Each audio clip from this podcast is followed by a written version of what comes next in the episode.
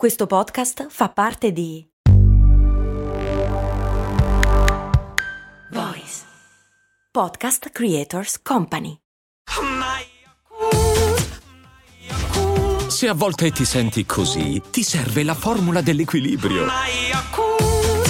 Yakult Balance, 20 miliardi di probiotici LCS più la vitamina D per ossa e muscoli. Nel 2014 su internet su internet, certo. Cose molto, cose molto, cose molto umane. Nel 2014 ha battuto tutti i record come la domanda più comune su internet, cioè come farsi passare il singhiozzo.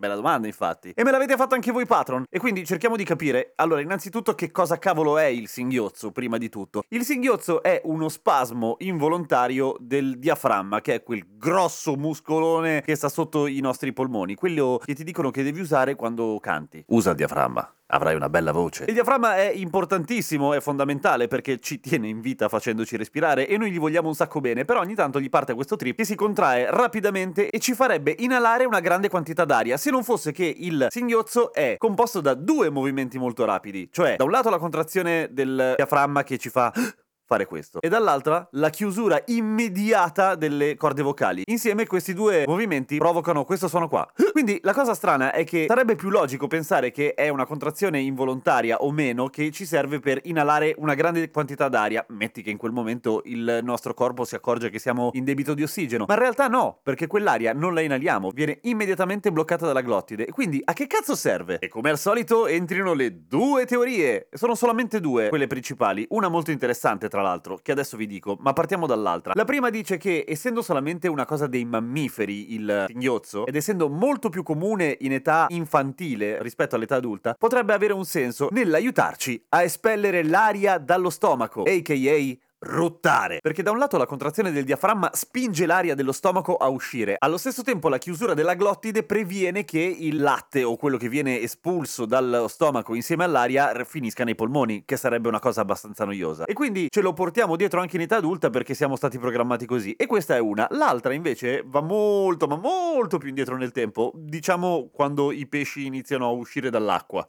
così indietro. Pesci orribili che cercano di uscire dall'acqua e quindi passare da una ventilazione fondamentalmente branchiale a quella polmonare devono affrontare una serie di sfide mica facili e per la loro conformazione delle vie respiratorie composte a un certo punto di passaggio, diciamo, di branchie da un lato e più indietro i polmoni, una cosa come il singhiozzo che spinge l'aria rapidamente verso le branchie, ma che allo stesso tempo blocca il passaggio di eventuale acqua ai polmoni, eh, potrebbe avere un senso. Il problema è che questo viene contrastato dal fatto che, appunto, eh, ce lo siamo tenuti solo noi mammiferi, il singhiozzo. Che palle. Ma al di là di quello che serve, o che è potuto servire a un certo punto, come ce lo leviamo dalle scatole una volta che ce l'abbiamo? Milioni di metodi, avete sentito? Mangiare un cucchiaio di zucchero, bere un bicchiere d'acqua, d'acqua ma appoggiando le labbra sul bordo esterno come un matto, respirare dentro un sacchetto di carta, fare la verticale nudi mentre col cellulare compi piccole azioni finanziarie. Ognuno trova il proprio metodo, ma la verità è che di solito quello che accade è che funzionano perché quello che facciamo è resettare o distrarre a un certo punto il nostro nervo vago. Il nervo vago è quello che si occupa di comandare una marea di azioni fondamentali per la nostra sopravvivenza. Questi metodi funzionano perché lo distraggono, ognuno usando la propria strategia, per esempio quello di respirare in un sacchetto di carta o tutti quei metodi che c'entrano col trattenere il respiro aumentano il livello di CO2, cioè di anidride carbonica nel nostro flusso sanguigno, per cui il nostro cervello dice ehi bisogna fare qualcosa, nervo vago te ne occupi tu per favore di far respirare questo deficiente? Il nervo vago dice no mi stavo divertendo un casino a farlo singhiozzare come un pirla, va bene vado. L'ho detta un po' facile, però in linea di massima funziona così. Stessa cosa per inghiottire robe in modo difficoltoso, sei molto concentrato a non affogarti col bicchiere d'acqua oppure a soffocarti con lo zucchero zucchero che è secco e assorbe tutta la bava che hai in bocca e in quel momento sei concentrato a sopravvivere e il nervo vago si distrae e in qualche modo riesce a abbandonare un attimo la noiosissima missione di farti